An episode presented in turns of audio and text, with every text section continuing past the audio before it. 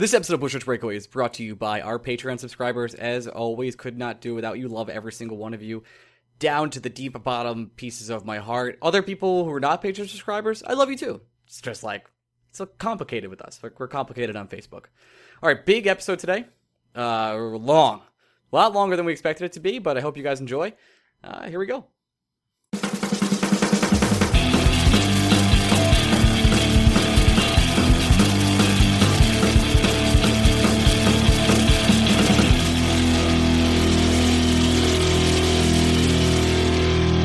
Hey, Breakaway fans, welcome to another week of the Blue Breakaway. I am your host, Ryan Mead. I'm here with my co-host, Greg Kaplan. Greg, happy Father's Day, man.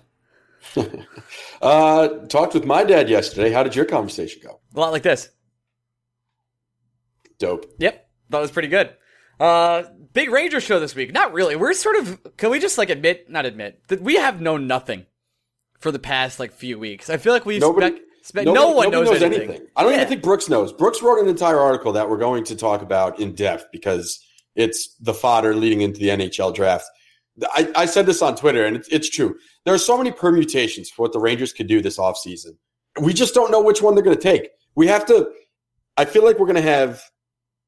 I want to go so far to say crystal clear view of what the Rangers are going to do after their first move, but we're going to have at least the first piece of the jigsaw puzzle. Right now, we have puzzle pieces thrown at us, except none of the pieces fit with the other pieces. Um, they're of seven different pictures, and I think your nephew ate six of the pieces at least. Absolutely. Uh, it- it's just this weird particular place the Rangers are at where there's so many different options. Jeff Gorton's holding the bag here. Tons of teams are calling him. He he has a lot of like we could trade Vladdy, we could trade Spooner, like Zuccarello, which we'll get into in a second. Like, is he staying or is he going? The reports are that he's staying. Like Kevin Hayes. Oh, Cal- Calgary's interested. Well, what can we get from them? Uh, and it, it's it's really there's so many different possibilities that he has at his disposal right now that no one, even your, if you're an expert, quote unquote, or you're an insider, you're really not going to have knowledge of what's going on until until Friday. Yeah, most teams in the NHL have one of three assets in bulk, right? They either have controllable players that they can move Money. to upgrade, salary cap space, or draft picks. And the Rangers are drunk on all three.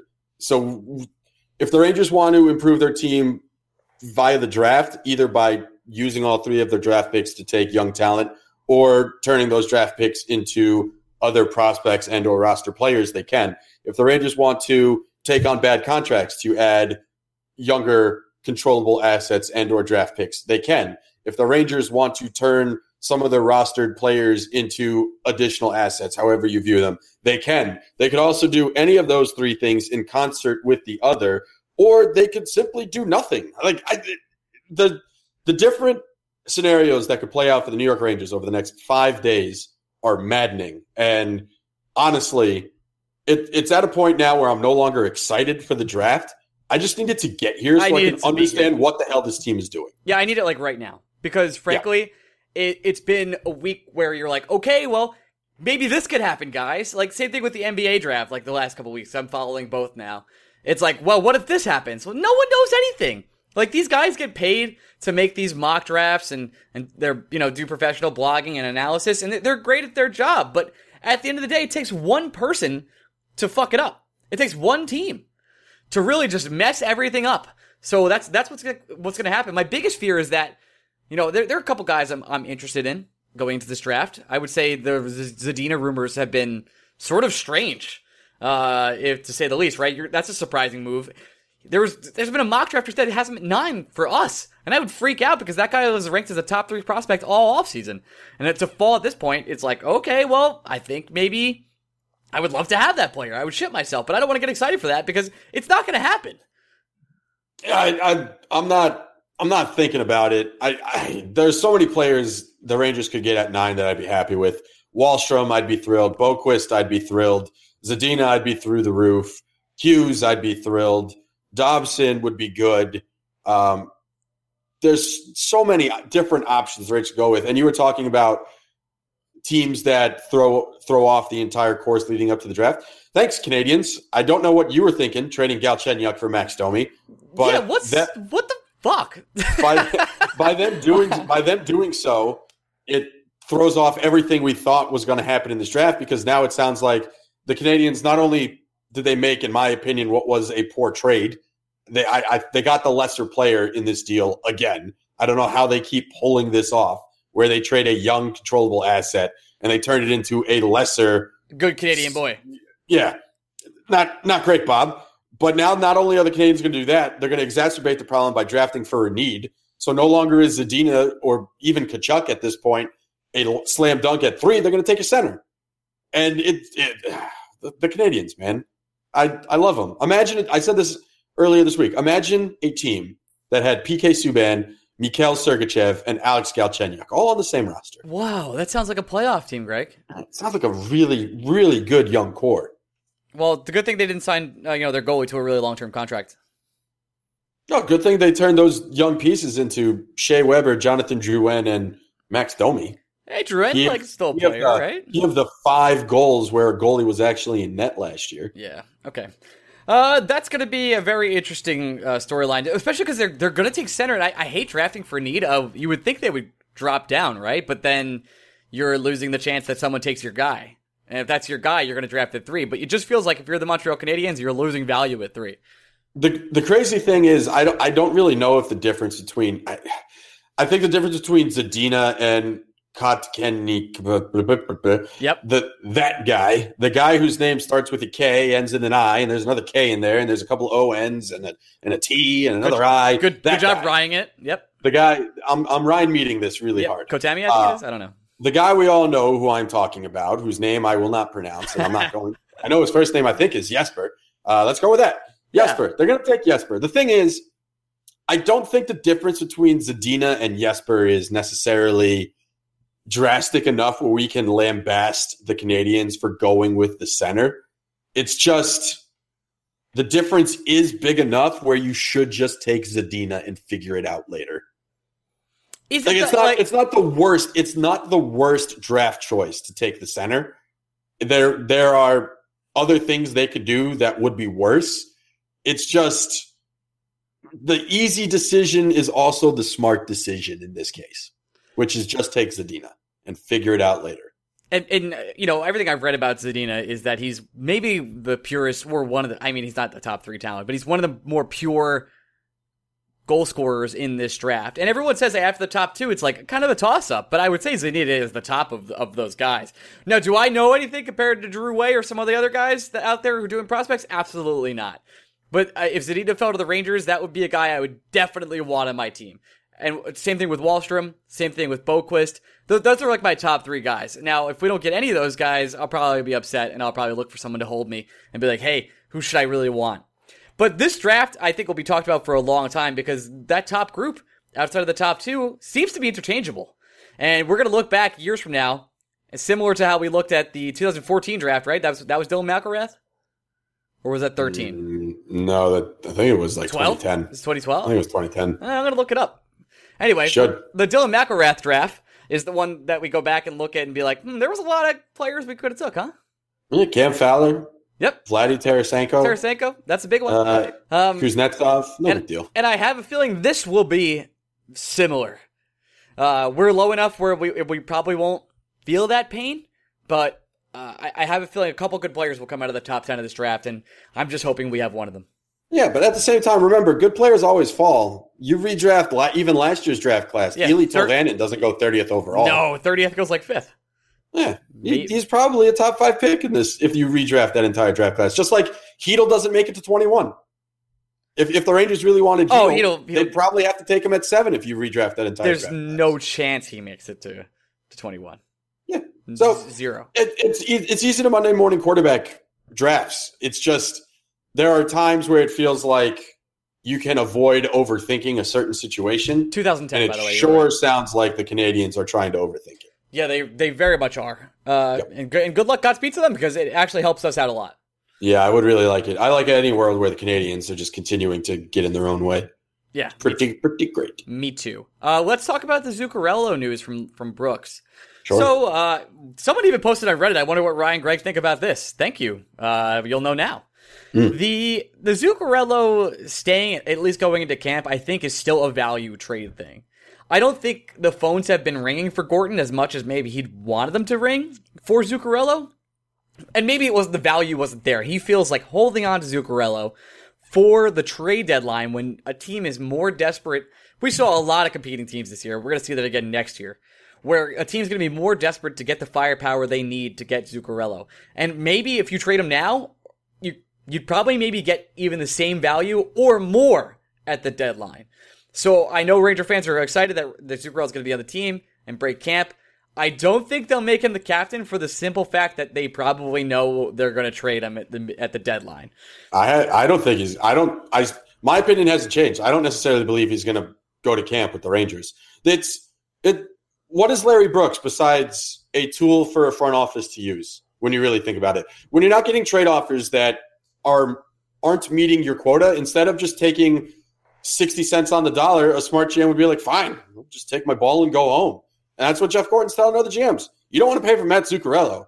I have no problem keeping him. And again, the Rangers do not are not in a financial situation where they have to trade Matt Zuccarello to do any certain thing. And we've talked about it many times how even young teams need veteran leadership in the locker room to help young players grow and expand their games. Jeff Gorton is telling other GMs, look, if you don't meet my price, I'm just going to keep Matt Zuccarello. That doesn't mean a GM isn't going to change their mind once free agency starts and they realize they're choosing between paying James Neal six and a half million dollars a year or getting Matt Zuccarello for less than five for one year. The tones will change once free agency starts. I don't think Brooks saying in that article that Matt, uh, Matt Zuccarello will go to camp with the New York Rangers means that Matt Zuccarello is going to camp with the New York Rangers. It's just a negotiating tactic. That's all it is. I didn't I didn't react to that any way, shape, or form. I I don't think the Rangers' plan regarding Zuccarello has changed at all. If Zuccarello goes to training camp with this team, will Jeff Gorton view that as a failure this offseason? No. Same thing with Ryan Spooner. If Ryan Spooner gets a one year deal, those are two guys, like you said, you could easily flip at the trade deadline and acquire more assets then. At the same time, if a GM overwhelms Jeff Gorton between now and training camp on an offer for Matt Zuccarello, guess what? He Matt gone. Zuccarello won't He be gone. a New York Ranger. He gone. Absolutely. Yeah, I don't no, no that, about it. Of, of the things that um, Brooks pointed out in that article, saying Zuccarello was going to break camp with the Rangers to me was the least significant. I I don't think the plan with Zook has changed one bit. No, I, I think that's like you said, a smokescreen. It's all kind of tugging right Smoke- now. It's smoke screen season, baby. Yeah, everyone's lying. Don't don't believe anybody. this, Yeah. this is negotiation 101. Oh, you don't want to pay that price? That's okay. I like Zuka a lot. He's a good guy, great player, good for the team, good atmosphere, and you're just buffing his value. Yeah. What does it what does it do to his trade value for Jeff Gorton to come out and be like, you know what, I would love to trade Matt Zuccarello right now. Oh, you'd love to trade him? Well, here's poop. And you can give me Matt Zuccarello because I'm not going to offer you more than poop for him. Yeah. No, you never you want never, him gone. Yeah, you never say you never say you want to trade a player unless that player is like a locker room head case. You're always going to say, "No, I'm just going to keep this Yeah, guy." like like PK Subban. Got to get him out of there. yeah, I'm going to keep this guy unless you wow me. And now a GM might be more inclined to wow him. I Zuccarello is a guy that I don't think was ever going to move during the draft. He always felt, and I, I know I've said that I've put, I definitely put Zuccarello in trades for other draft picks, but Zuccarello really does feel like the guy you trade because someone missed out on Van Riemsdyk. That's that's really where Matt Zuccarello to me comes into the equation because now you have a, a team that wanted Van Riemsdyk that was willing to pay six and a half, seven million dollars a year over the next four years to get that guy on the roster. I think they 100% would then come to the Rangers and be like, hey, we didn't get our guy. We have all this extra cap space. How do we do business with you regarding Matt Zuccarello? Right, and maybe we could sign him for a similar deal afterwards. We could test run Zuccarello. You know, it, it- we're we're going with he's he, he's a similar or maybe just a little bit of a lesser player than uh why did I just blank on Ryan's name? Oh my god. Ryan Spooner? No. Uh James Van Riemsdyk. James Van Riemsdyk? I don't know why I said Ryan. Oh my I god. have, no, I have no idea. I couldn't help you there. I appreciate it, but I'm back now. Um, I, I think he's a similar player, maybe le- a little bit lesser, probably lesser, but uh, it, it's definitely a good value for what you wanted to do. And if you missed out on him, you're going to be able to get Zook, and that's exactly what you want as a team. So you're Yeah. you're going to be able to negotiate as as the Rangers, saying, "Okay, well, I got the piece you want. Give me what I want, which is X," and that could be a whole load of things. Yep. I again, I you can, people can react whichever way they want to how the Matt Zuccarello news came out. To me, it feels like Jeff Gorton has been underwhelmed in offers he's received for Zuccarello, And now he's just telling people, if you're not going to give me what I want, he's going to be a New York Ranger. And there's nothing wrong with that. Nothing. Let's go to the other part that's kind of intriguing. And this is the Kevin Hayes. Well, Calgary is interested in Kevin Hayes. Here's the thing they don't really have draft picks. Uh, a lot of teams are interested in Kevin Hayes. There was just one report out today that said Calgary was really interested. Uh, I don't know if uh, you noticed today, Ryan. I wrote a little piece about this today. I did not get to read it. I did notice Of you did it. you didn't. Why would you? That would that would that would shock me if you gave a shit about something I did for this podcast. Supporting you? Why would I Yeah. do that? Unbelievable. I did see you posted it because I'm part of Sure. that group. Sure. Yeah. Yeah. What a friend. What a Yeah, guy. what a I meet friend. everybody. Wondering why his dad isn't in his life anymore. Oh wow, this dark. Yeah, when I was two, he was like, I posted this article about the Yankees. Do you want to read why Jeter's going to be the future? And I was like, no, absolutely not. and then he, he went to go get cigarettes and never came back. yeah, it was beer too. It's fine. Your video wasn't funny anyway. Oh yeah, thanks, guy. Someone explained this joke to me. Like, yeah, my dad left. What? How hard is that joke? Yeah, well, whatever. I don't listen to kindergartners from Canada anyway. So Okay, buy out Marstall. anyway, Kevin Kevin Halls. Inside baseball. Uh, It's called Kevin Halls. no, I said Kevin Hayes, didn't I? I don't. I don't know. Oh, Kevin, Kevin Hayes. So here, here's here's what I delved into in the article that everyone should read, and then you should read it while I'm talking about it because that that really works out. I know Elfie really Let me check this out. BlueShirtsBreakaway.com. Okay. Um, so the Rangers are in a conundrum, right? And we've kind of sort of talked about this when we talked about the Mets exploring trades for Jacob DeGrom. Here we go, connecting it to the Mets. Here we go. All things line up. Oh, okay. When you think about it, Kevin Hayes, 26 years old, he's entering his age 27 season. He's about to sign either a four or five year extension at a very affordable rate for what he offers the Rangers, right? But we have to have a hard and serious talk about a couple aspects here. One is Kevin Hayes' future with the New York Rangers as a center. The Rangers definitely want to see what they have with Philip Chytil. They definitely want to see what they have with Elias Andersson. I think maybe a year away, we'll see what they have with Brett Howden. We don't know who they're going to add in the first round of this draft. They could add another center. We don't know who they could possibly pick up in trade. It could be another center with another team. There is Kevin Hayes' long-term future with the New York Rangers at center. And if the answer is no, does that impact Kevin Hayes' long-term value to the New York Rangers? And it, it might not. I don't think it's a problem when you have someone who's proven to be a solid two-way forward that has shown he can um, score goals in bunches. He posted a 25 goal season last year, and we still really haven't scratched the surface on what he can do on the power play. So, in my mind, Kevin Hayes' offensive skill set can still be a little unearthed. Maybe we've only seen 80% of what he can offer. But the next question is if you keep Kevin Hayes, what pieces are you going to offer up to bring in the one thing the Rangers desperately need, which is unequivocally not just not just defense, but they need they need an anchor. They have I I love Brady Skjei. I don't think if Brady Skjei is your number one defenseman that necessarily you are in the most stable of defensive situations. No, he could get there though. But He could, he might, but I just I'd rather I'd rather have two number ones than one. hey, if and you have I'd two number ones, do you have a number one at all? Oh, I don't know. If you have two quarterbacks, do you even have a quarterback? Yeah, that's right. Um, nice job. yeah, I just I, I I want I don't want it just to be on Brady Skjei's shoulders. And I love Neal Pionk, I love Kevin Shattenkirk, but I don't want those guys to be put into positions where their skills are exposed. Um, the only way, how else are the Rangers going to acquire a top pairing defenseman than including Kevin Hayes in a trade?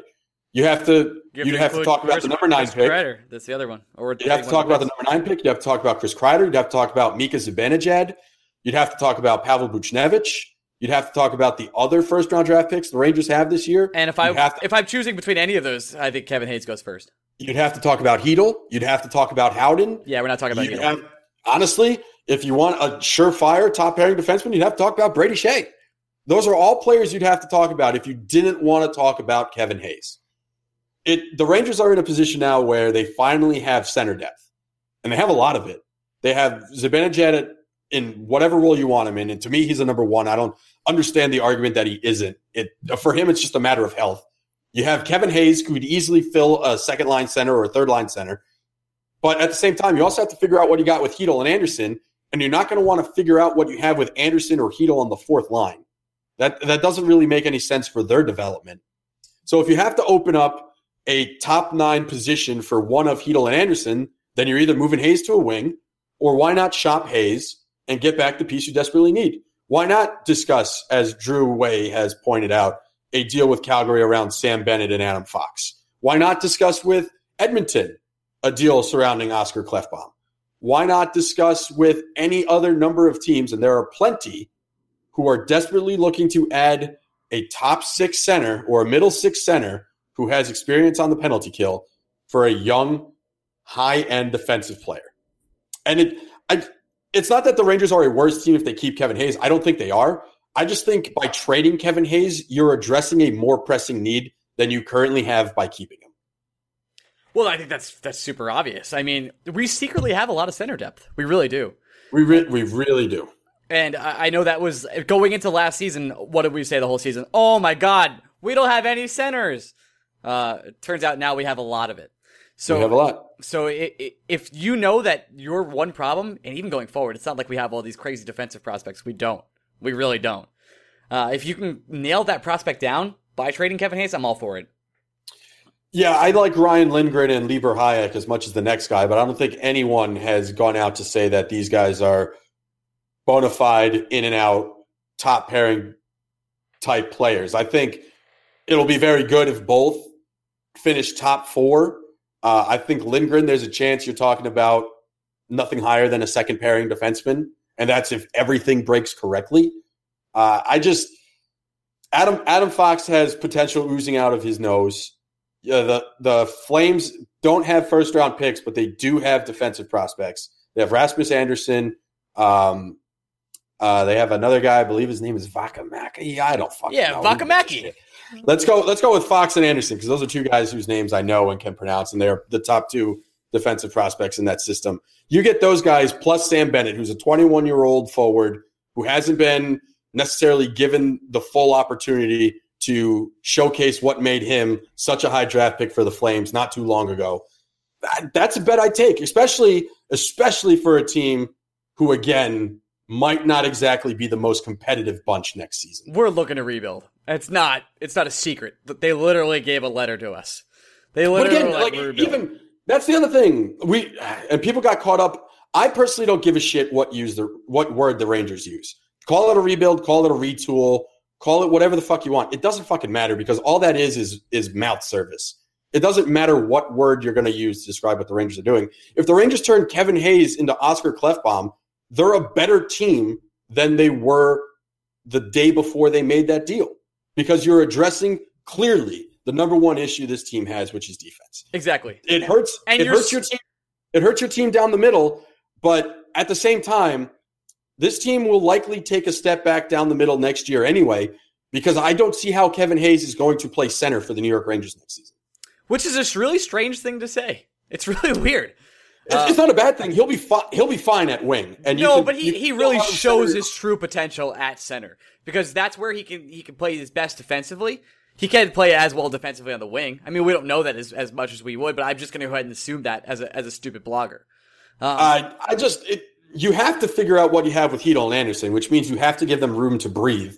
And that means they're going to play the bulk of these these games this year at center. There's a and fuck, I, it, it's not a slam dunk that so both excited. those guys are going to play center long term, but you can't just put a teenager on the wing and assume he's not going to be able to cut it at center until you give him a significant leash to figure it all out. And this is what we're about now figuring it out. Who's here? Who's our core? Who are our future pieces?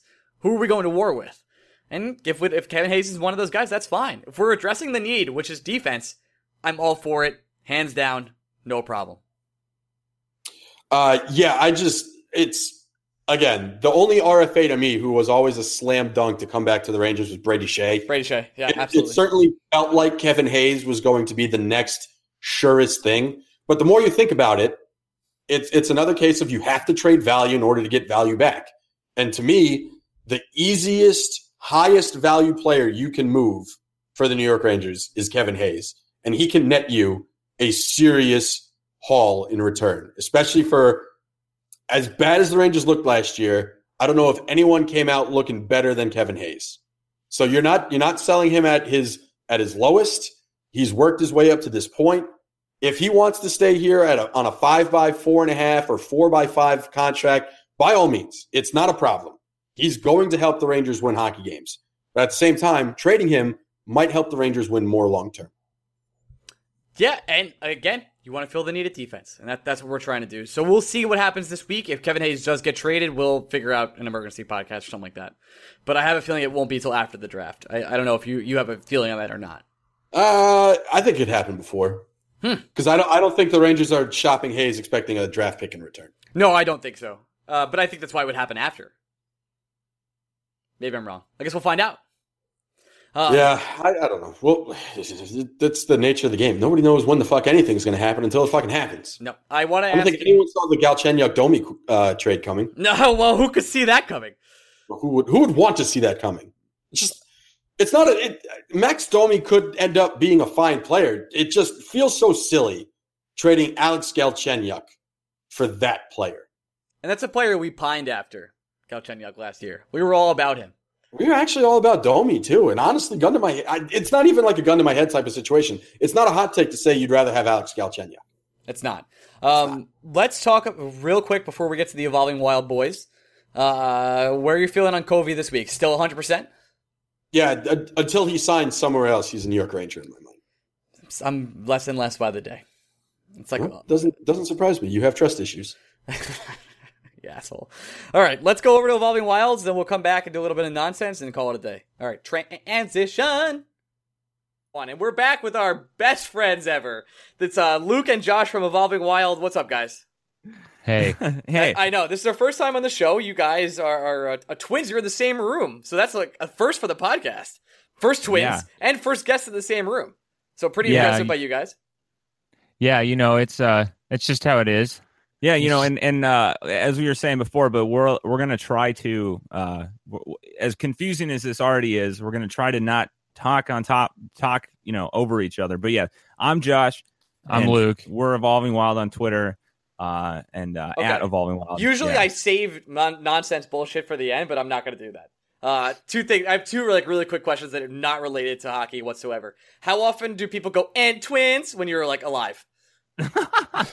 well, we we spend a decent amount of time together, so the twin stuff is like just part of our life at this point, and we're we're also identical, so we look alike. Um, mm. and oh. so yeah. So it it and I don't know. Maybe we sound alike too. Maybe you can. Maybe that's. I can tell the obvious. difference. I, yeah, I, yeah. I've known some twins in my life. I actually know like four okay. pairs of twins, which is really odd. Wow. Yeah. Yeah. So we're we're we're very used to it. So I actually kind of just like lose track. I just don't even like keep track. But I would say like just twin stuff is a daily thing for us. Wait, so we're very. It's just yeah. I have I have two more questions now. Uh, are you a fan of the twins? Yes. Okay. Oh yeah. Good. Got, the, got that out of the way. Team. Yes. Yeah, uh, our baseball team. Yeah. Um, uh, we've, my, we've actually been Twin fans longer than we've been Wild fans, to, if you believe that. Well, uh, this worked out really well for you. And then my actual question, and this is the nerdiest question you've probably heard a million times: How often do you get called a Magic card, like a Magic the Gathering card on Twitter? Like really often? Not, I actually surprisingly. Hold on, you mean like in respect to our handle? Yeah, because Evolving Wild yeah. is a Magic the Gathering card. It is, and we actually named it after that Magic card. No, you and didn't. Only, yeah, we did. okay. And there's only one person who has ever really like called us out on it, which is because we are avid Magic the Gathering. Yeah, okay, so all right, we're not going to talk about it here, but we can chit chat okay. afterwards. I yeah, used, we'll take I, it I, I used to go to a lot of GPs and played a okay, lot. Yeah. So I would right, yeah. when I first oh, saw yeah. you guys pop up, I was like, "Evolving Wild, these motherfuckers are magic nerds." yeah, no, we absolutely are. Okay. Well, it's funny. We also, I don't know if you saw our uh, we had a game prediction model uh, through Corsica through Manny's website, and it was called Stacks STX, which was named after yes. the smokestack. Smokestack sacrifice like, permanent at the beginning yeah, of your was, upkeep. It was named after four the, mana. What is happening? Right it was named after the the Stacks archetype we, yeah. we we looked at Magic like deck archetypes and decided to name it Stacks after that. Greg is like in, in, a glass prison right now. He's, yeah. or or, I, uh, or a ghostly prison for nerds out there. All right, let's Yeah, done. yeah, Now we're done. We're done with magic. We'll talk about that another time. Greg, you go ahead. I don't I don't know where to go. I know isn't there like a card called the Leviathan that's is like the greatest card ever? no, no, that's called? Black Lotus. It's like twenty thousand dollars. Okay. Anyway, don't want to get into that. Leviathan. Leviathan's a, a, a, a- just a monster. A, of a- a card. great Not- card in 1996. Let's move on. Yeah. yeah. Okay. Yeah. anyway, welcome to a podcast about hockey and stuff. Yeah. Um, so first question I have for you guys. Let's let's stay off the hockey topic. At one point, you guys were one person, and then you like osmosis into two people. What what's all that about? Could- You can probably ask that question a little better. No, I like. So, how I okay. asked. No, no, no. So I can. We were just trying to figure out who was going to. You know, we're trying to communicate. You know, with our eyes to figure out who's yeah, going no, to. you, You know, go. never No, mind. you go. So basically, what happened was we were just some wild fans, liked stats mostly in like baseball stuff, but then like got into hockey, and then got really into the hockey stats, and there weren't any real like in depth like wild pe- like fans on Twitter or people doing any charts that are specifically about the team. So we just kind of just picked it up as a hobby, like, and we didn't really think it would be anything. We just were like, well, we're just gonna make kind of a account and then just kind of fool around in Excel with downloading Corsica CSVs and just make some charts. And uh, you know, then like most of the hobbies that we both do, it kind of spiraled into this obsession and kind of kept going longer and longer. And then it kind of became clear that, you know, we had been doing a lot of work and it was kind of unrealistic for people to think that only one person was doing all of the things that we are doing. so uh, we just kind of decided at some point that, like, yeah, we got to. yeah, yeah. I guess just to clarify, it was it was never really our intention to like you know be too you know to try and like lie or kind of cover it up. It was just like we just were like, oh, let's just make one. I don't want to have two, and then we're like have to act like that. It just seemed easier to make charts and whatnot under one account. And then yeah, we we it was really I think it was don't tell me your heart uh, or Dawson Sprigings. He we would do some charts of his um his old war model and that he would just use used to retweet them and we used to you know that kind of started us off getting some followers. And then it was like really just snowballed and happened really quickly where we got asked if we would be interested in in writing for hockey graphs and and we didn't really know what to do honestly. So it was this like we just kind of like i don't really know. Either we're gonna let's just go with this and i don't know like see what happens. And then we just kind of after about a year i think it was about a year and it was when was it last april or something that we kind of you know revealed that we were two people um, which is an entire thing on itself that was really funny um, but yeah, we just decided that it was like dumb that we were like lying to people. It just didn't make any sense anymore. And we also kind of were at some point hoping to maybe meet some of the people that we'd gotten to know on in the hockey community. And we didn't, we felt like it would be weird if, you know, people first like thought they were, they were expecting to meet one person and then we both show up. So we just were like, we got to do something about this. So yeah, that's, that's kind of how that went. So you're telling me you didn't just walk up to Sean Tierney one day in a bar and there were just two of you, and you could have just confused him to no end right off the bat? No, we, we didn't do that. We actually thought it'd be like we considered because there were a couple of opportunities we had to go see some people speak in like kind of the Midwest area or do some, at some conferences or colleges, and we thought it would be kind of funny, but we also felt like I don't know, you don't really know how people are going to react, and like I don't know, some people like think you know that, we that stuff like a lot of times like people think it's all fun and games to like play tricks as twins but a lot of the time it's just super awkward and it's And, really yeah. uncomfortable and it's kind for of everyone mean, involved It's kind of just mean spirited to like trick people. Is kind of how we. And so we were like, man, we've just been doing this the whole time, and so we just decided, you know what, like we, yeah, it could be a fun gag and maybe a funny story, but I don't want to like like expect or I don't want to assume that whoever we would maybe do this to would be like okay with it. so like we were just like, no, let's let's just let's just not. Even. I don't. I don't know. The Parent Trap taught me very different things about twins. yeah that that movie lies to a lot of yeah, people yeah twins in general are portrayed, I think, a lot differently than they normally are. Although, yeah, it, it but normally is very it's there's no normal with Yeah, twins are weird. yeah. Twins are really weird.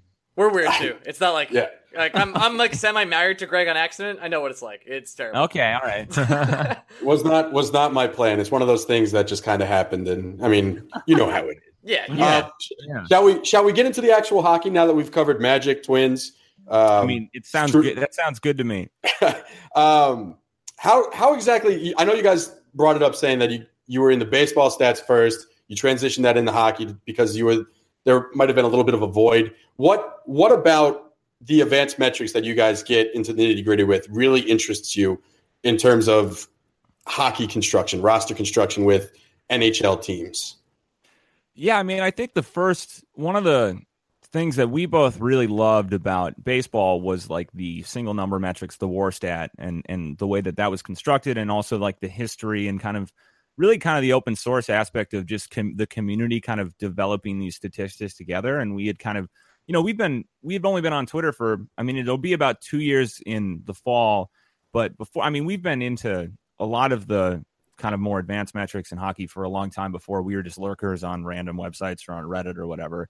And I think that when we first kind of saw, I know that the War on Ice guys like AC Thomas um, and Sam Ventura, they and uh, um, they had their own war metric, and then Dawson, as we mentioned, had his, and that was kind of the one thing that it seemed like this very large space that was not being filled, and I think it was something that was really that was really one of our biggest driving forces to like go into it more because we had been doing a lot of stuff with just looking at either Corsica or the um, you know David Johnson's old site or some of the other sites, and then kind of just doing you know when War on Ice had their old site, like just doing some charts or kind of trying to do some analysis there. But I think looking at the amount of space there was to fill for some kind of war stat um, really pushed us into like like about a year ago we both took on learning the language R, and we've been doing a lot of work kind of with that, and you know.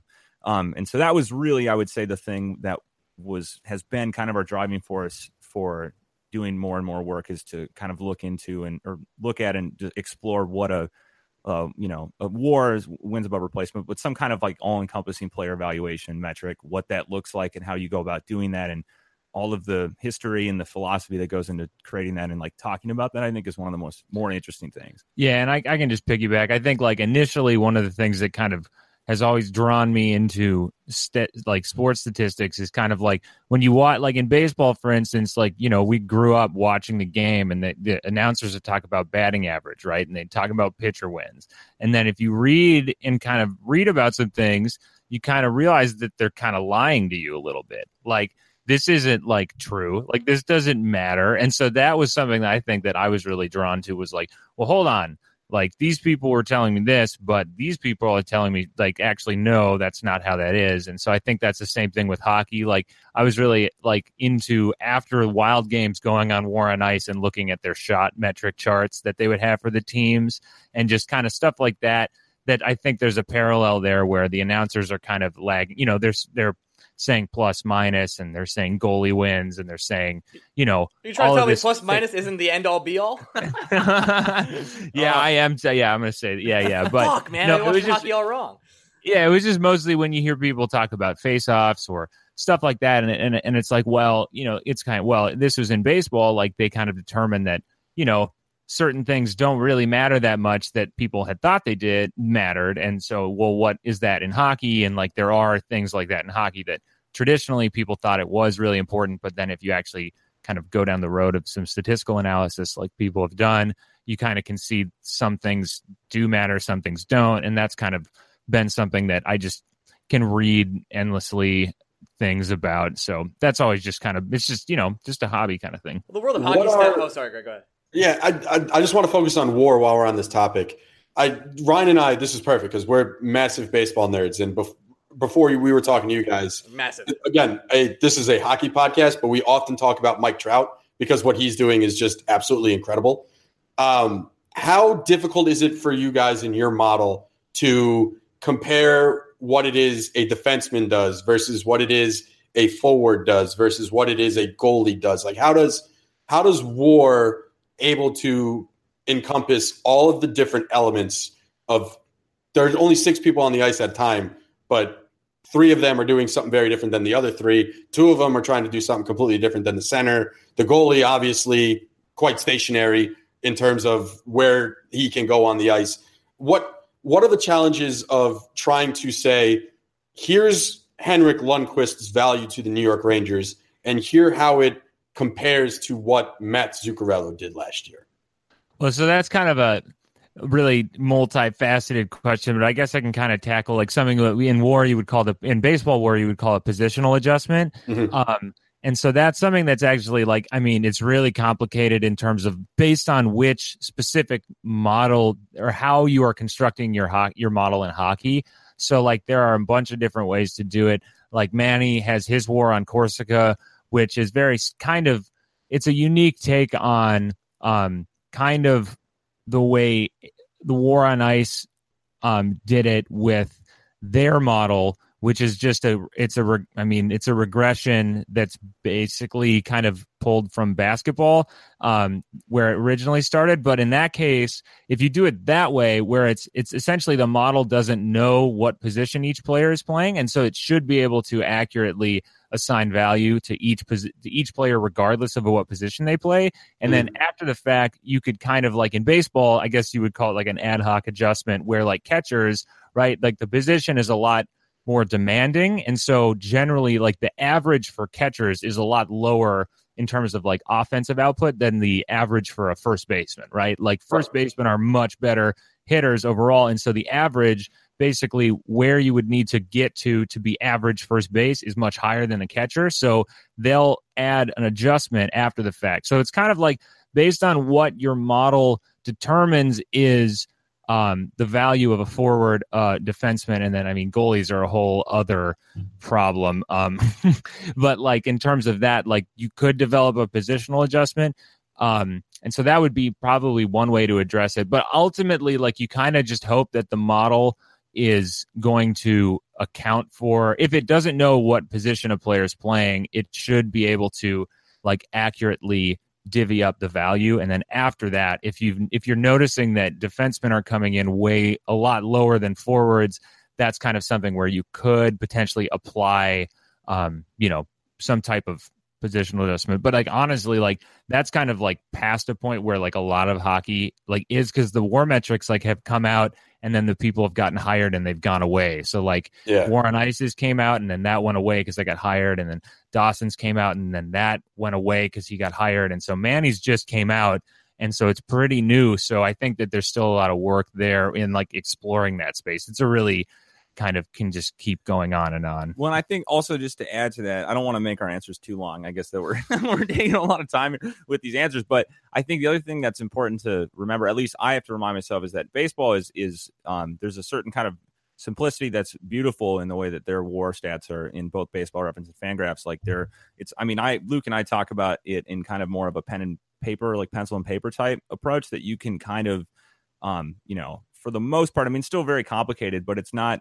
with hockey. I think what we've seen pretty much every war metric has been has utilized some form of statistical analysis, like an, an actual algorithm or a model um, that where like it's, That it requires some type of Yeah, so large it's- computer yeah, so computer program. and that's the thing I think you see people some people like it gets brought up, but and especially with the advancement of more machine learning tech techniques, it it makes and computing power is way better or way, but it's the game itself. It's so hard to analyze. Like you, it's not a bunch of binary, you know, like baseball is. It's not a bunch of binary things. It's it's this fluid, very quick game, and so I think it is it's very difficult and that's i think one of the really interesting things with hockey is when you're developing this there you know it, a lot of times you would think that there's a lot of you know that it, because it's a very statistical environment and you're ma- you, it, like there are a lot of ph- philosophical decisions that you as the creator of the model have to are, are going to come up against and have to make decisions about and that's i think i- is a very interesting thing i think within the realm of, of sports analytics it's kind of similar to basketball but i, I don't want to go too long here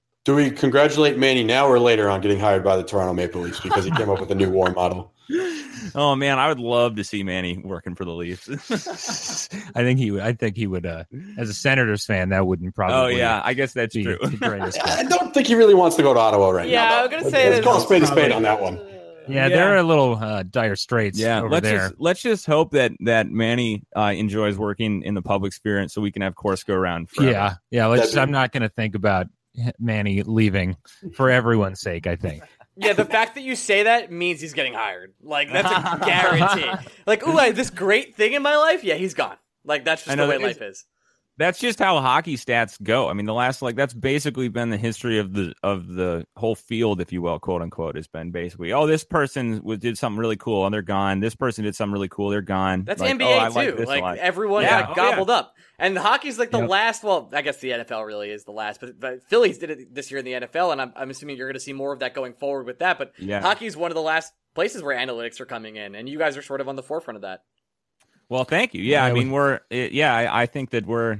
I don't necessarily think of it as. I we, think well, we mostly just ticked up, picked honestly, like we've just done a lot of reading on the things that the better people who have, you know, a lot like You start somewhere. have- have gotta done- somewhere.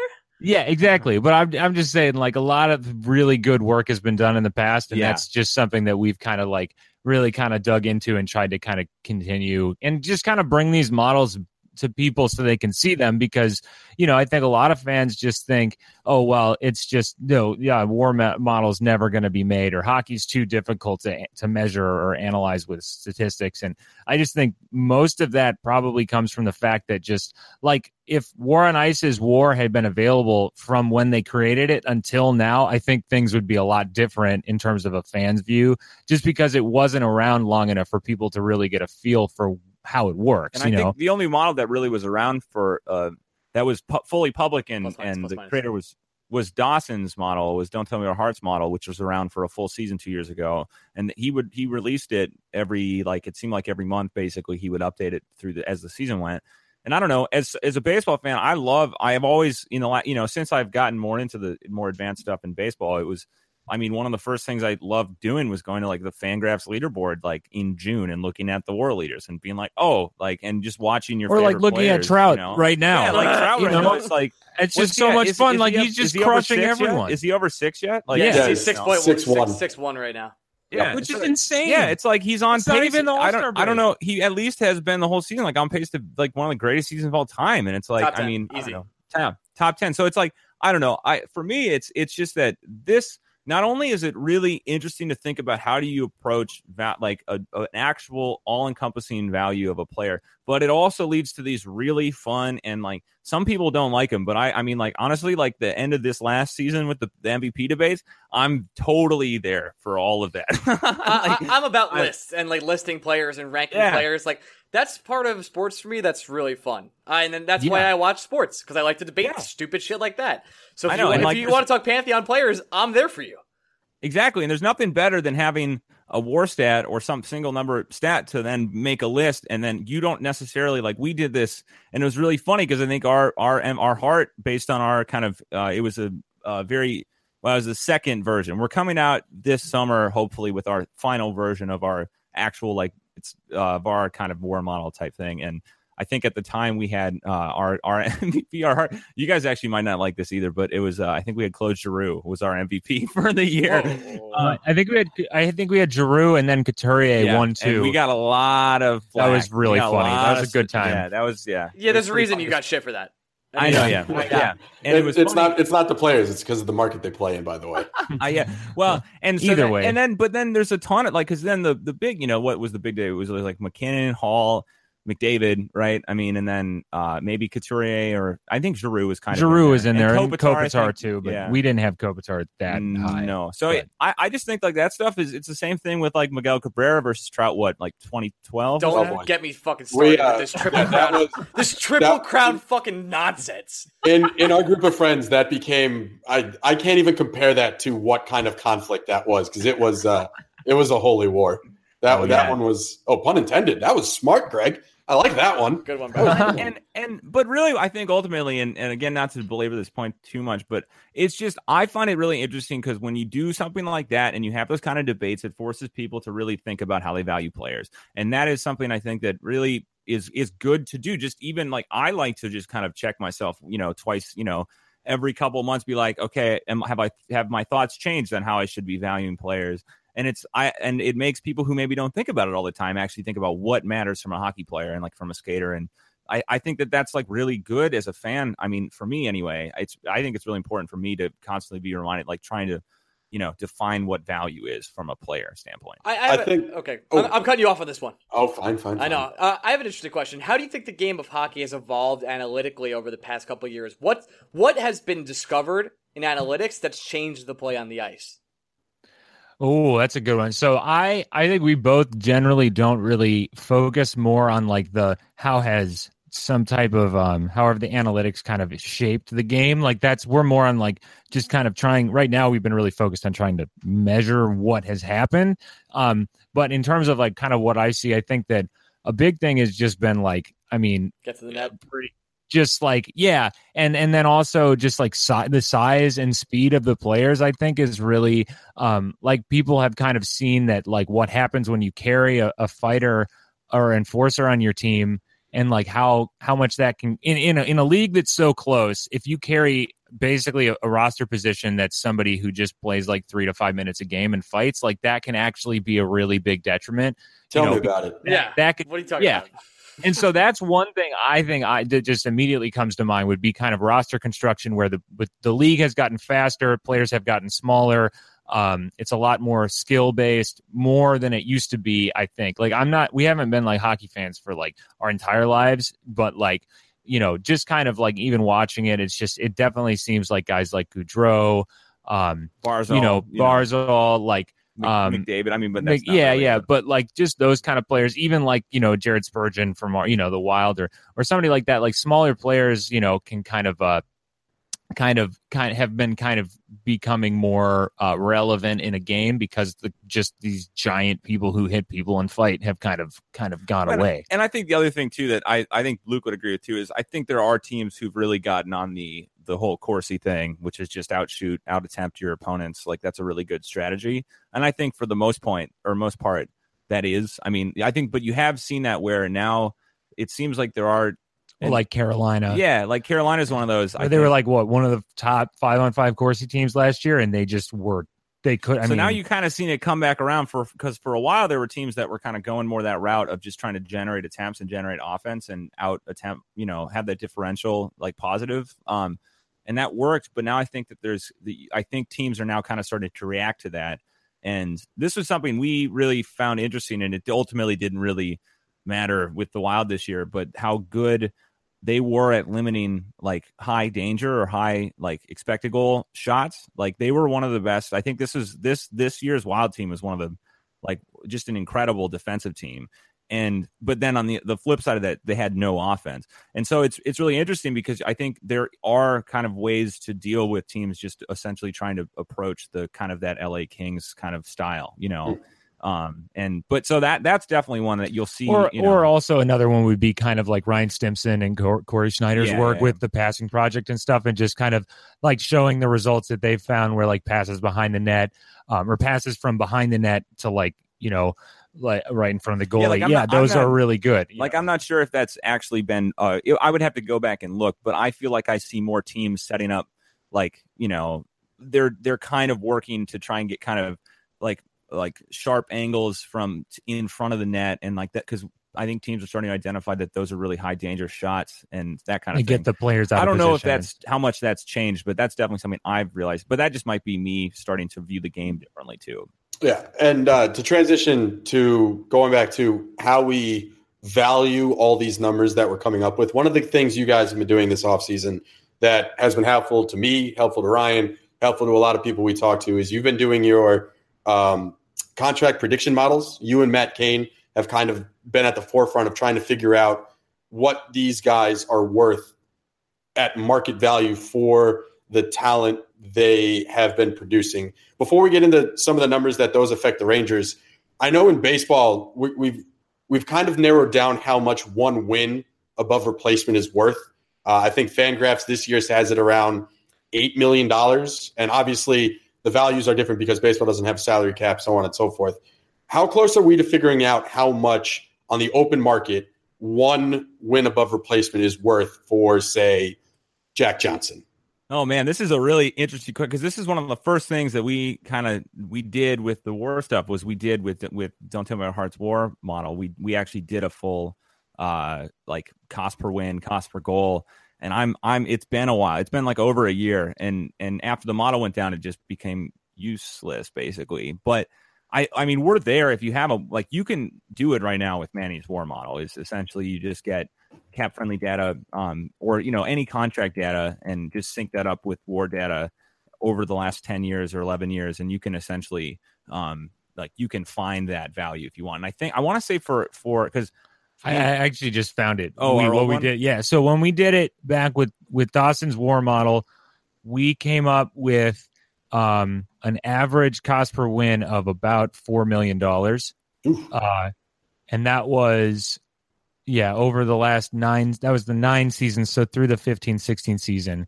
So that I, yeah, I'm pretty sure that was yeah that was And I- about it. Averaged out to about four million, four point one And I- I, want to say that the range in war, so like in baseball, it's it's generally ten is around kind of the high end. Like you don't really get much higher than that uh, outside of just some really freak seasons.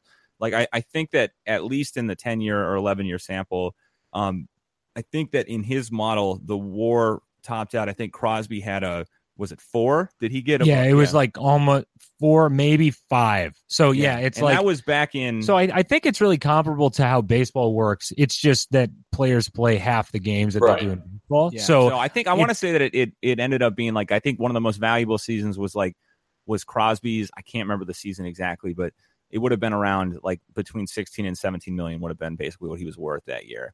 And and this was probably back when the cap was a lot lower, so the percentage was way higher.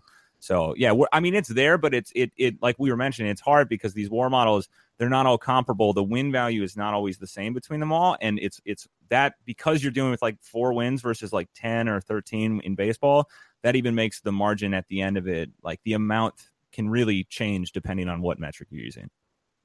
Are there players in this free? I mean, I, I'm saying outside of the god John Tavares, who is a future Toronto Maple Leaf great at this point in time. Yeah. Uh, is is there value shopping in this free agent market, or is it kind of even with the salary cap going up? Is it just you're paying for past performance and you don't want to sink six million dollars into? I don't know why Jack Johnson is the guy I'm picking on today, but uh, Jack Johnson's going to be the guy I'm picking on today. yeah, I mean, I don't know. It's if if you're really trying to get that impact big free agent signing, I think that it's you know it, it's going to be tough because the top ones we have are Tavares, Carlson. Um, in terms of UFAs, is Carlson, Tavares, and then like Van Riemsdyk and James Neal. Evander Kane was hired. Yeah, but he's signed already. And then like Paul Stastny, and then like Perron, Mike Green, Joe Thornton, Patrick Maroon. So I mean, it's like these players are kind of like not, you know, it's not like you're going to be unless somebody's willing to like offer sheet Mark Stone or William Nylander. they, I mean, to be honest, that should be a thing that teams should be worried about. I yeah, think. like I think that Stone, like Ottawa, really should be, you know, like Stone should be getting offer sheeted. Like honestly, and, and, so, so should Nylander. and probably. Nylander, pro- I mean, Nylander's really good too. So it's like I just think in this market though, like a lot of teams are going to end up paying way more than they should be for like you know, like you say, Jack Johnson, because like I and, and I would even argue that, like, I mean, although I think John Tavares is a really, really good player, I, I don't think paying over ten million for him is is maybe the best. You know, like like that. That's his value. I would say is like I think that he's a bit, he's a very good offensive player, but he is twenty eight, right? And is that or 20, twenty seven, he'll probably be twenty eight. Yeah. So when it starts, and and and but from a defensive, at least from what we've looked at, I think that there's still room for an argument here. And we had some pushback when we were kind of bringing this up again. But I don't. I think you know Johnny T isn't like the. He's not a.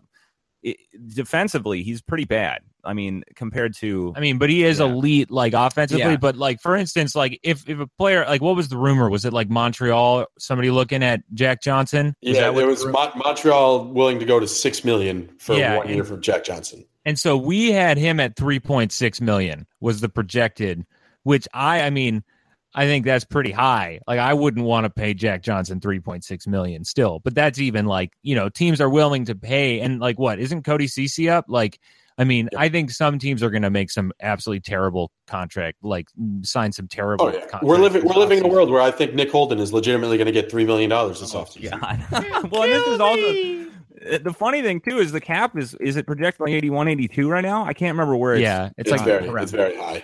And it's like so that's a huge jump. So teams are gonna where the last two or three years teams have been a lot of teams have basically been like they can't spend at all. I mean, there's some there's some teams on the fringe that are like maybe bubble like I could even though the Wild aren't in a position, but like they have another maybe another year maybe two where they can maybe stay competitive. And this would be a time with like what a what is it, five or six or seven? Was that seventy five last season?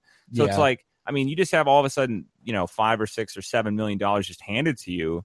You know, a lot of teams are going to want to go out and spend. So it's kind of funny that the free agent class is really not anything this year. I mean, I think is it? I don't know. I'm not sure, quite sure when the next one will come around, but I don't. I think basically what we're to answer your question, what we're saying is I don't think there's a lot of value in the free agent class this year. Yeah, especially if like the highest, like like the mo- biggest profile defenseman is John Carlson. Like I think that's Yeah, uh, um, I have no interest in paying a single UFA defenseman this year. yeah, the contracts Oh, are yeah. gonna be insane.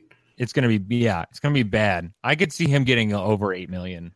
I Oh, think. and, and I mean he, you know, and, and Which he's is fine, ridiculous. But yeah, it's not like I mean that's that's just the you know that that's just yeah.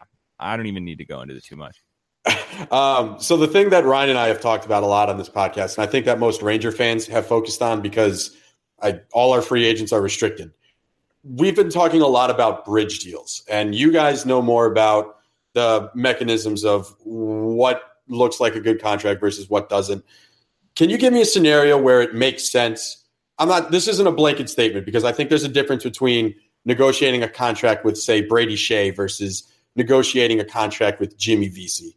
Is there ever a defensible reason to give someone like Brady Skjei or Kevin Hayes a bridge deal versus extending them long term and upping the annual value of the deal without necessarily having a full track record of what this player is capable of? Well, I, I, I Brady Skjei is a really good example, and we're big. Uh, before this last season, unfortunately, we were, you know, he's a he's a good old Minnesota boy, uh, and he was like really. We had a, another metric that's kind of kind of fallen to the wayside called weighted points above replacement, and Brady Skjei was really really good in his uh, was it two years I think at that point, but um yeah, 16, 17. yeah, see, or yeah, and uh, so like, like, but last year, I mean, what what we saw, I, I, I don't, you guys would know better than us, but I think he had a pretty down year compared to what a lot of people. That is were expecting. factually correct. Yeah. Yeah. I think he was like really bad. Yeah, like it was a- a bad. And, and so over the last three years, we've been running some uh some kind of a. a it's complicated, but one of our methods is, which is built into kind of our war model, is uh, it's called a RAPM regression. But we've run over the last three years. Um, he basically ends up looking straight across the board, like offense and defense, like pretty much average, like compared to the league, which I think, you know, so I think he's a really interesting player. And to be honest, like I don't think, and correct me if I'm wrong, but I'm I don't really feel confident in saying that he's going to go one way or the other. Like I I think I could see him turning into a really fun, really good, like you know, fast puck moving defenseman who kind of gives you a lot of value. But I think based on last season, there's enough doubt right now that I could see him maybe not. And so if you sign him to a five year or you know four to six year, um, you know, deal right now and say and he just doesn't do anything. and he's I like Nikita Zaitsev. yeah, right? and and how I just remind me again, is he 20, 24, I believe. 24? Yep. So if you get him on two years right Well, what now, was what was his last contract? Was it a bridge deal? No, I think this is his This first rookie. time approaching restricted free agency. Yeah, It was okay. on his entry level deal before this. yeah, and I so I guess the it, it What do you think? What do you think about like? So I'm gonna just throw at like one year bridge at like two hundred two million or Mhm. two point five million. Is that like? That's scary. I would me. say if if if you were gonna bridge him, it would it, you wouldn't want it more than like more than two years. Two years, most. right? Yeah, because he's Yeah. what nine nine twenty five right now. I think we had him at was it around two. Is that what we have him projected at?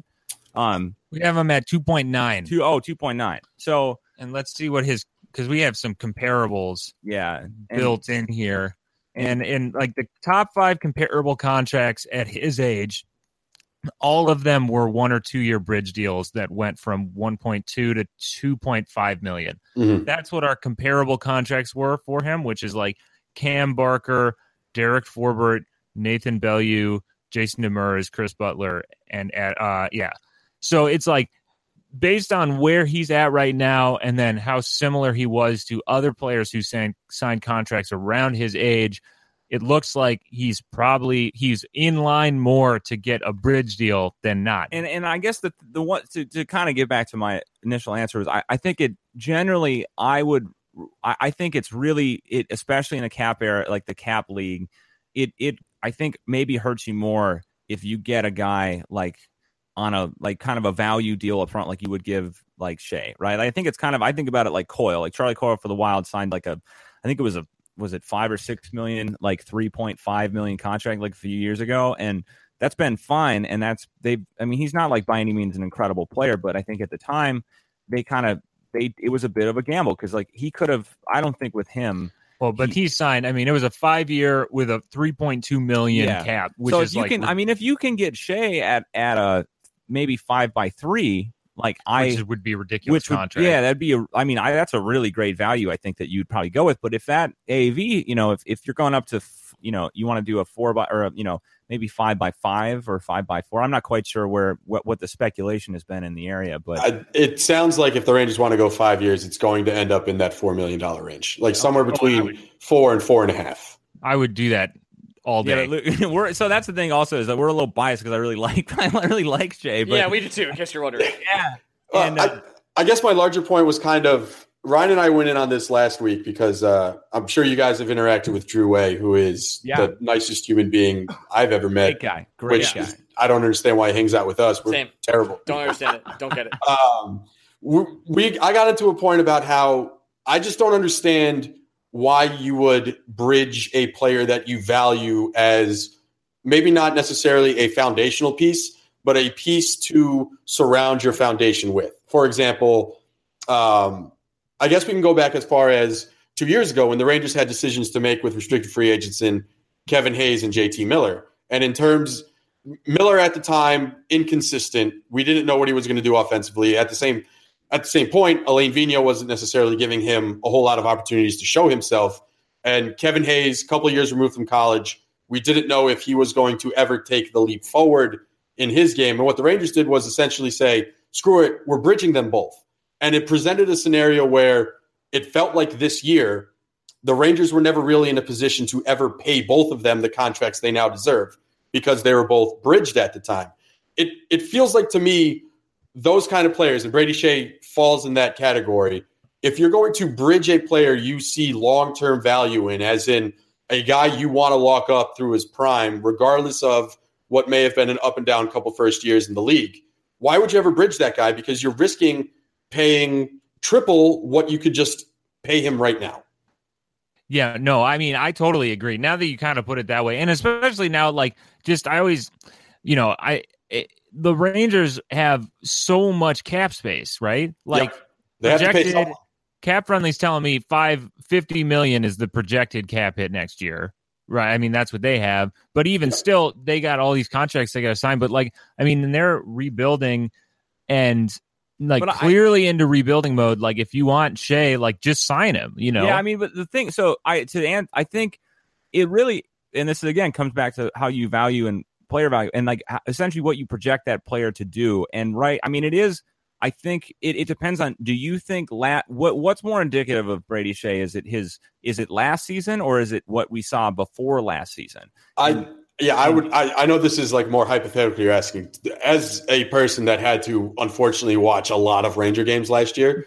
Uh, I think I'm safe to say Alain Vigneault, not exactly the guy. Yeah, and, and, and I I think I agree too. So then if if I think it's mostly if if the like I'm just I guess I'm trying to use Brady Skjei. I'm not specifically. I mean talking about him, but I think a player like him is kind of, especially a young defenseman who isn't necessarily like uh, has had coming off a down year, right? I mean that, and I think that you, he's still like he's still, you know, he's got a couple more years till he's, you know, he's around, you know, two or three years kind of under his peak around maybe maybe he's at it depending on how you view that but it like I, I think there's a lot of upside with him and i would probably it's kind of, i think it's kind of a risk reward thing but i would probably go with the longer deal if you can get it lower. But the issue is then if you think if you have any like doubt with another player, for instance, say that, you know, if, if you're valuing them properly and you think that you know where they're at, I think in this situation, it's generally probably better for a team if they have the room to go longer term, lower value than like a bridge deal. Because you're right, like after a year or two, like, and this is what happened with the Wild, or you know, but you see this with a lot. It's that un, unproven players. If you sign them for one or two, and then they all of a sudden explode. Jacob Trouba.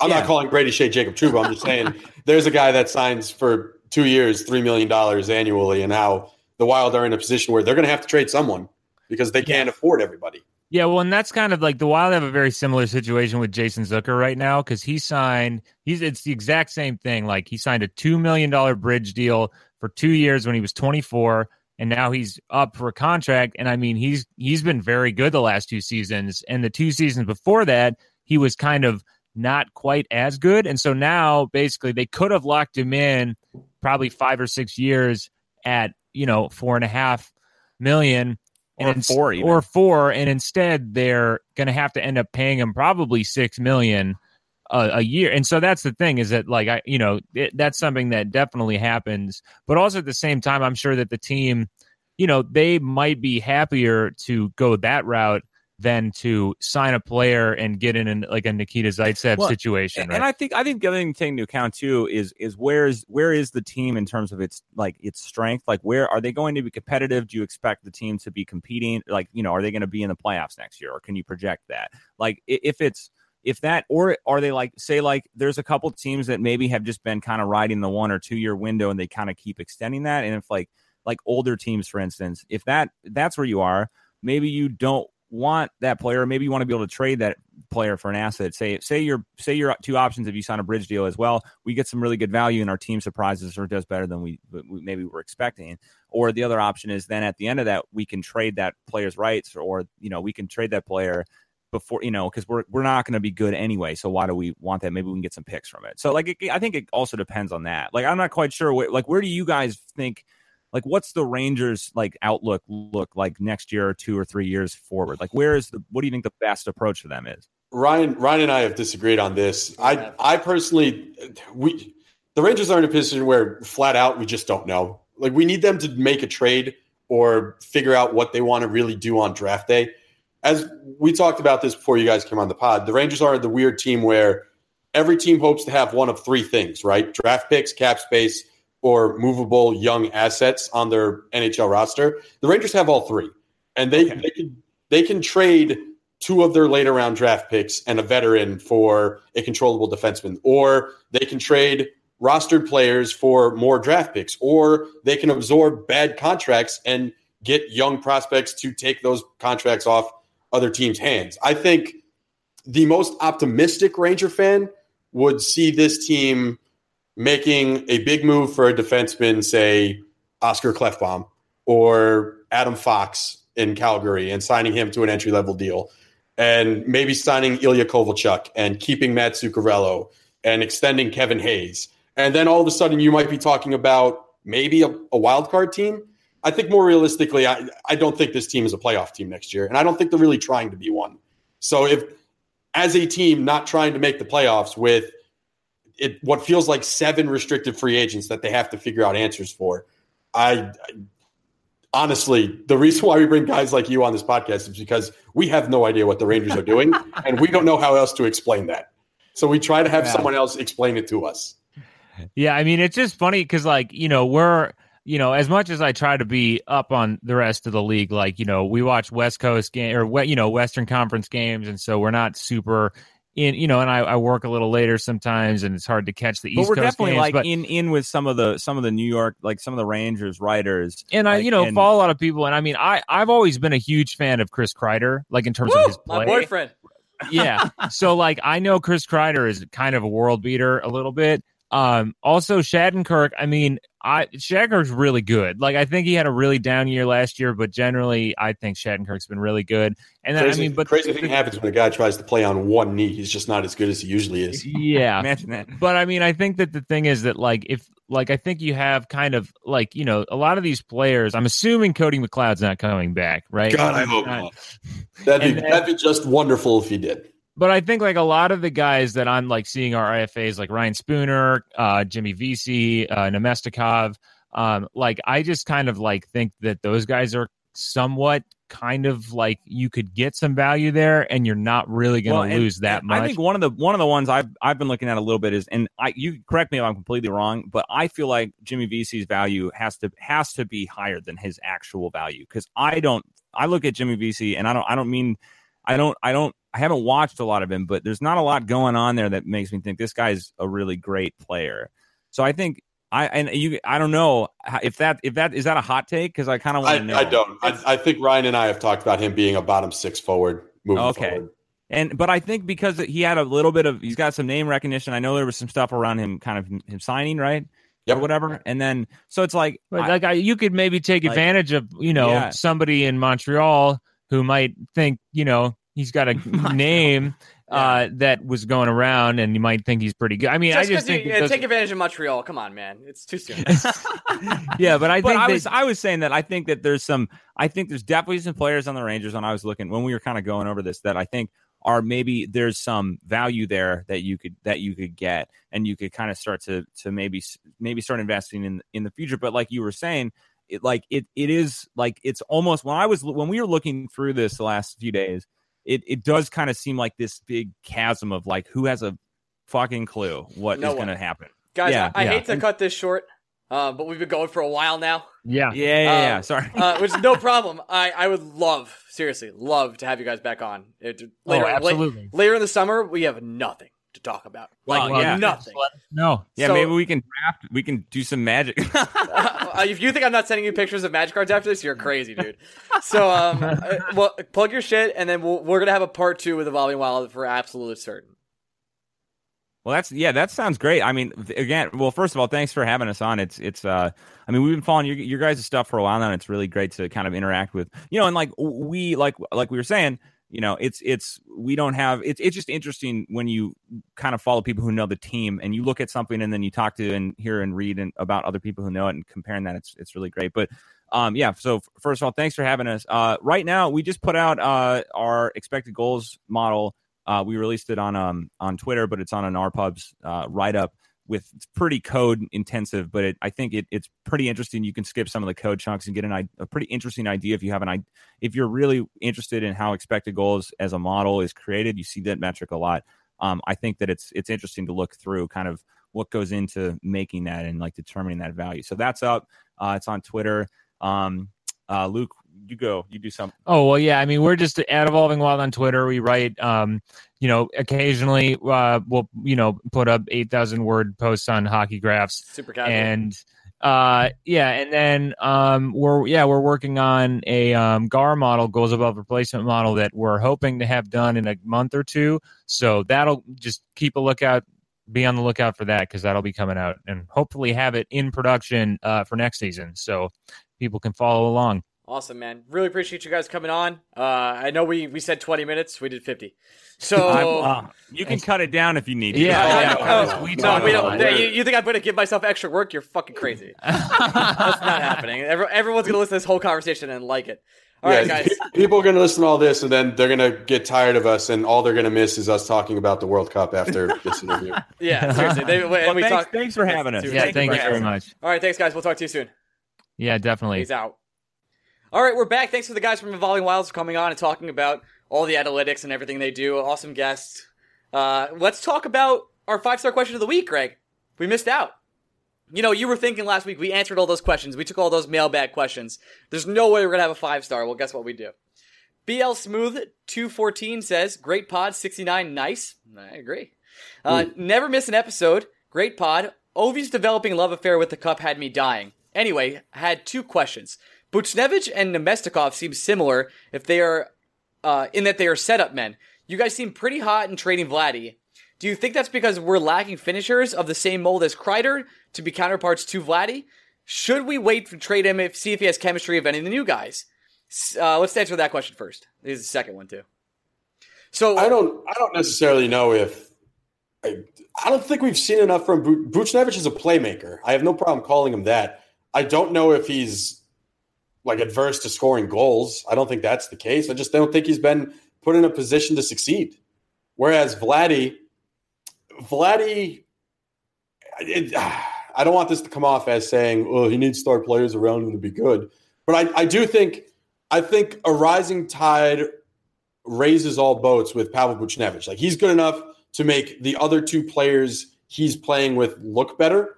Whereas Vladdy, I think, will just play to the level of his line mates. yeah, so if you're playing with two amazing All Star, possibly Hall of Famer hockey players, you're going to be really good at hockey. well, not just not just that. You if you put Vladdy on a line with say Kreider and Mika and Kreider, Buchnevich, yeah. great. Like he's going to be or if you play fine. center, I don't yes. think he's a problem. I don't know if he necessarily. The difference between Vladdy and Booch in my mind is if you put Booch on a line with Zibanejad and Kreider, I think he makes those players better. Whereas if you put Namestnikov on a line with Kreider and Buchnevich, I think he's going to simply help those guys play at the level they're comfortable at, if that makes sense at all. I, I agree with you. Second question: Is Shattenkirk even on this team anymore? No one seems to be talking about him. When when he was one of the best offensive defensemen in the league. Oh, so no one seems to be talking about him when he was okay. I guess he's saying when he was one of the best defensemen in the league. Being an older voice in the room, what should we expect from this guy going forward? Thanks, guys. No one's talking about Shattenkirk because they're not trading Shattenkirk. Right now, we're only talking about players the Rangers could theoretically trade, right? We're not really having discussions about who's going to be a significant portion or a significant player on the New York Rangers next year, except for the guys who are less than 100% on this team. We're, we're talking about Kevin Hayes, what kind of role he can have on the Rangers moving forward. We're talking about Brady Skjei, what kind of role he can have on the Rangers moving forward. We're talking about Jimmy Vesey. We're talking about Vladdy. We're talking about Spooner. What do all these guys have in common? They might not be Rangers next year. Whereas Shattenkirk 100% will be a New York Ranger next year. So right now we just don't have to talk about him because we'll figure that out as soon as we figure out who else is going to be playing with him. Right? Right now, the only players gun to my head I say would be New York Rangers next year: Henrik Lundqvist, Done. Kevin Shattenkirk. Mm, Brendan Smith. I don't even know. You could you could do a salary dump with Brendan Smith if you take on a higher salary. Marc Staal, by the way, I called it a year ago. We're not buying him out. It's just not happening. Yeah, probably not. We're not. I mean, I called it, man. That's my. That's one of my good calls. Congrat, congratulations. I, you got I you got, I a Marc Staal I, take. I got one out of one fifteen. Pretty good. I'm, I am proud of you. Uh, I am the Chris Davis yeah, of so- batting average. so I guess the, but even then, you could still, I don't know, somehow find a way to trade Marc Staal. I don't know how you're going to do it, but shit, I've seen crazier things. Yeah. I Lundqvist and Shattenkirk are probably the two guys, gun to my head, I said would I say will be New York Rangers next year. 99% sure that Zibanejad and Kreider will be Rangers, but there's still a 1% where I'd be like, well, you know, it could happen. It, there's a trade out there that could happen. Yeah, it's just it's just not the time of year we need to be talking about Shattenkirk. We're going to talk about Shattenkirk a lot in training camp because he's going to be skating on a new knee. He's likely going to be skating if he's not skating with a new defensive partner, he's at least skating with a newly paid defensive partner, which is Brady Skjei. So we'll, we're going to have a lot to talk about with Shattenkirk. We just don't need to do it right now because he's not going to get traded. I agree. Uh, that was from BL Smooth two fourteen, who I talk to on Instagram all the time. Shoutouts. Um, I think that's. Oh, I have one more question. I thought I was done, but we're not. We have one from New York Rangers 17. Serious talk. You are both incredible and have complimentary personalities, which makes everyone talk and Rangers talk that much more fun. Love the podcast. Keep doing what you're doing. We will. I will. We will keep doing it. I really don't like Ryan. it's like it's the truth. Uh, also, I don't know why in the previous mailbag you you didn't say Gretzky was part of your top six. We should touch on this because we got a lot of. No, we shit. should. We, we, we did get shit for this. We get a lot of shit for this. So, Wayne Gretzky, the great one, yeah. but hands down the best hockey player of all time. Literally no argument. There's Nope. no, there's no LeBron MJ here. Greatest hockey player, no doubt about it. Number one. But when he was on the Rangers, I, the way we worded the question or the way we read the question was we took it as Rangers in their prime. And Gretzky's last stop was the Rangers. And Yep. and even though he was still the great one and still an incredible hockey player, I took it as Ranger greats. And that's why I didn't put Gretzky on the top 6. Yeah, Gretzky, when he came to the Rangers, was Jordan on the Wizards. He was still an above average hockey player. He just wasn't Wayne Gretzky anymore. Yeah, he, he was incredible. It's not like Yeah, he wasn't. If it's not, if you wanted to give us mid '80s prime Wayne Gretzky, uh, yeah, no, he'd be in our top six for sure. I don't have a problem saying that. In fact, I'd feel comfortable just skating Gretzky out there, and I think I'd be fine. But at the same time, true though. yeah, the way the way I interpreted the question was players in the prime of their Rangers career. So you have to take them for what they were on the Rangers, not for what they were um, before dur- or after their Ranger career. So to me, Gretzky, above average winger. Uh, That, that, Considering that feels so weird to say. yeah, Gretzky, considering, above considering his age and the miles he had on his legs and his legacy, I don't think you can complain one second about his tenure as a New York Ranger. At the same time, I don't think it was better than Jaromir Jagr. I don't think it was better than Mark Messier. I honestly still don't think it was better than Marian Gaborik, who I put up there. I don't think it was better than Adam Graves. I think you can make a case for Kovalev. It it was I don't know, like how much different was Gretzky on the Rangers than Zucc, if we're being honest. Uh, that's something we'll dive into, and I'm sure people will flame us for. The sure. n- now this person says, "All right, let's get to the real question. I think we all want to know." Okay. What's the best 90s Nickelodeon cartoon and why isn't it Rocket Power? It's definitely not Rocket Power. It is it's not Rocket it's, Power. It's not I, and, and, that comes from a guy who loves Rocket power. I Power. love Rocket Power, woogity woogity woogity, but it's not even top 5. it's like not even close. Uh, shows I would put ahead uh, Rugrats, Rugrats to me, like, it's like a hands down. It's like not yeah, even close. Rugrats, Angry Beavers is up there Rock- ahead of Rocket Power in my mind. The Angry Beavers theme song is an all-time theme song. Like just the theme song, they'll get stuck in your head for the rest of the day if you turn it on. It's like not even. It's amazing. I Uh, think Doug is criminally underrated. Oh, no, Doug is properly rated and actually overhyped at some points because Doug is so good. Hmm. uh, I don't know. I, I- don't think it's talked about enough in I- modern culture. I, I, I think it's because, and this is because Disney bought Doug thinking it would be like this thing they could run with and kind of become a Disney reoccurring cartoon, and then they to- they totally ruined it. Like they ruined Yeah. the mystique and the weirdness and the greatness of Doug. Rocko's Modern Life. Oh my goodness, what that's a that's show! that's high up there. Um, yeah, no, I, Rocket Power, incredibly enjoyable show. I would never change a channel from Yeah, it. I was never like, ooh, Rocket Power. I'm going away from this. It's not, but it's it's like, and SpongeBob has taken over. SpongeBob is the '90s though, technically. No, and it's what Hey Arnold, right? You- Oh. I'm putting Hey Arnold ahead of oh. Rocket Power. Oh, Hey Arnold, that's like the top five right there. I mean, Hey Arnold is an all-time show. What an incredible like piece of art Hey Arnold is. Hey Arnold's one of those weird. It's uh, weird as in I remember exactly where I was when I first saw the very first trailer for Hey Arnold. It was in a movie theater.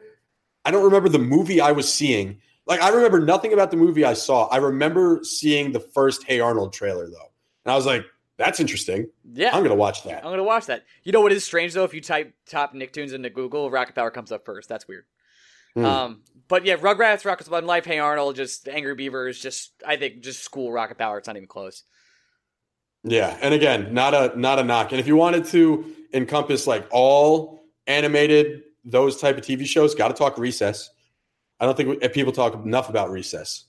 I've never gotten to Recess. Oh, come on! Missed out on Recess. I know. Gotta, I, not too late. It's never too late. With the internet, you could binge anything at any single point in time. And I'm Anything. so Fresh Prince, Fresh Prince is coming to Netflix. I'm so far behind on every show of all time. It's killing me. I don't. I don't, just don't do it anymore. Mm, don't know what to tell you there. I still haven't started Westworld. Uh, I me either. Uh, we missed one question from one of our Discord people last week, Mace Mason. He says because Okay. I know you've been out of uh been out of the U.S. Favorite non-U.S. holiday slash vacation destination? Montreal. I'm all about Montreal. I love that city, man.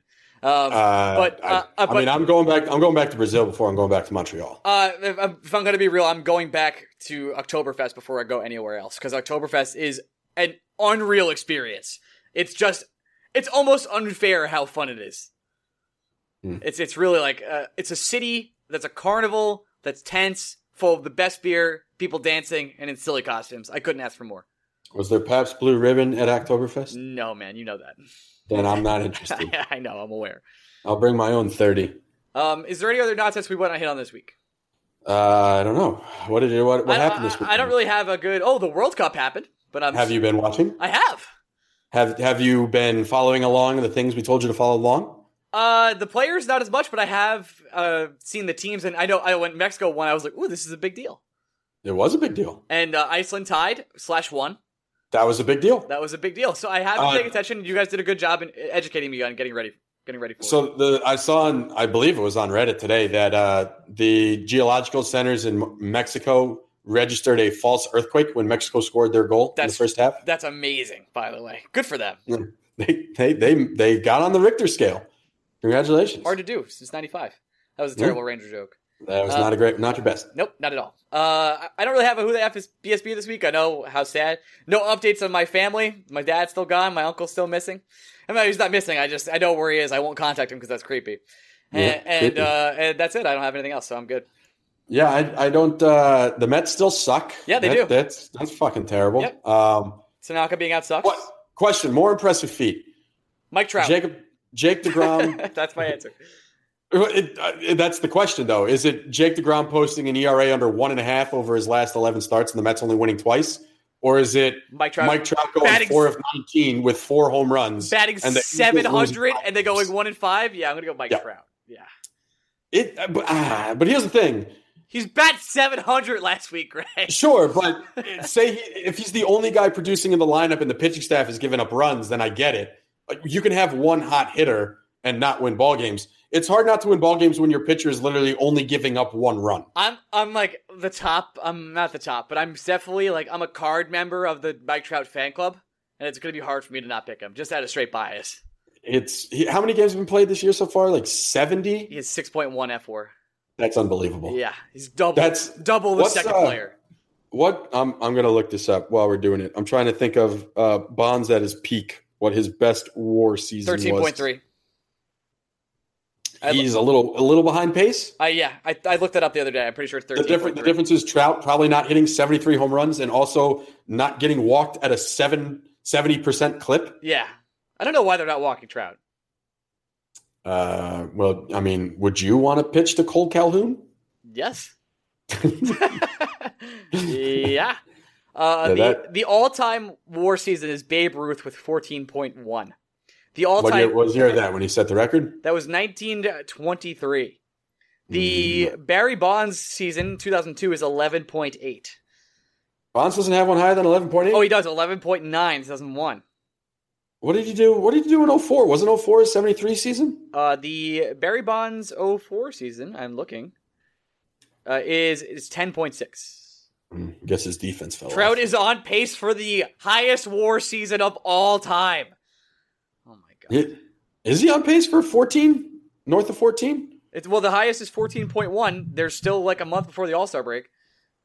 Yeah, but it's not the All Star break. I Care about it's the 81 game mark, and he's only got like. I mean, Mike Trout would be the guy that could add a war, win and a half to his WAR in the next. 10, 11 12, games. 12 days. Yeah, if if anyone can do it, it's Mike Trout. right. Um, He's, he's a fucking monster. God, it's such a bummer that Ohtani got hurt. That team could have been fun. I know. Um, And now the Mariners are going to win the wild card. The Astros are going to win the division. before we go, uh, we'll be at the draft party this Friday in New York City. I know So that's the thing we're doing. if you're happy, if you happen to be at the MSG draft party, let us know. Or if, even if you're around the city, I mean, some people have messaged me on, on Reddit and be like, "Hey, you're going to be around. We'll be around." So if uh, if you want to say hello, I- I might hang out afterwards elsewhere. I might hang out with the Garden Faithful guys. I might go to New Jersey. Who knows? So uh, I'll keep keep us updated, keep us in touch on Twitter, and we'll we'll see you guys at the party. We're definitely going to try and get pictures with Heedle and, and Anderson and get them to sign our BSB shirts. So that's my plan, at least. I just plan on being sober. Uh, that's the bare minimum I'm setting for myself. Just What- want to be sober. You're going to be sober? yeah, have you ever tried buying a beer at, at the garden in any kind of venue? Mm.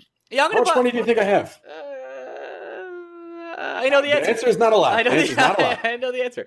Okay, answer right. We're, not a lot. we're getting out of here. Um, I got two kids to pay through college. yeah. College is cheaper in Brazil. Thank Brazil and Montreal. Hey, free healthcare. All right, we're out of here. Love you guys. Talk to you later. Bullshit Breakaway on Twitter. Uh, Blue Shirts Break on Twitter. Bullshit Breakaway on Instagram. Love you. Bye.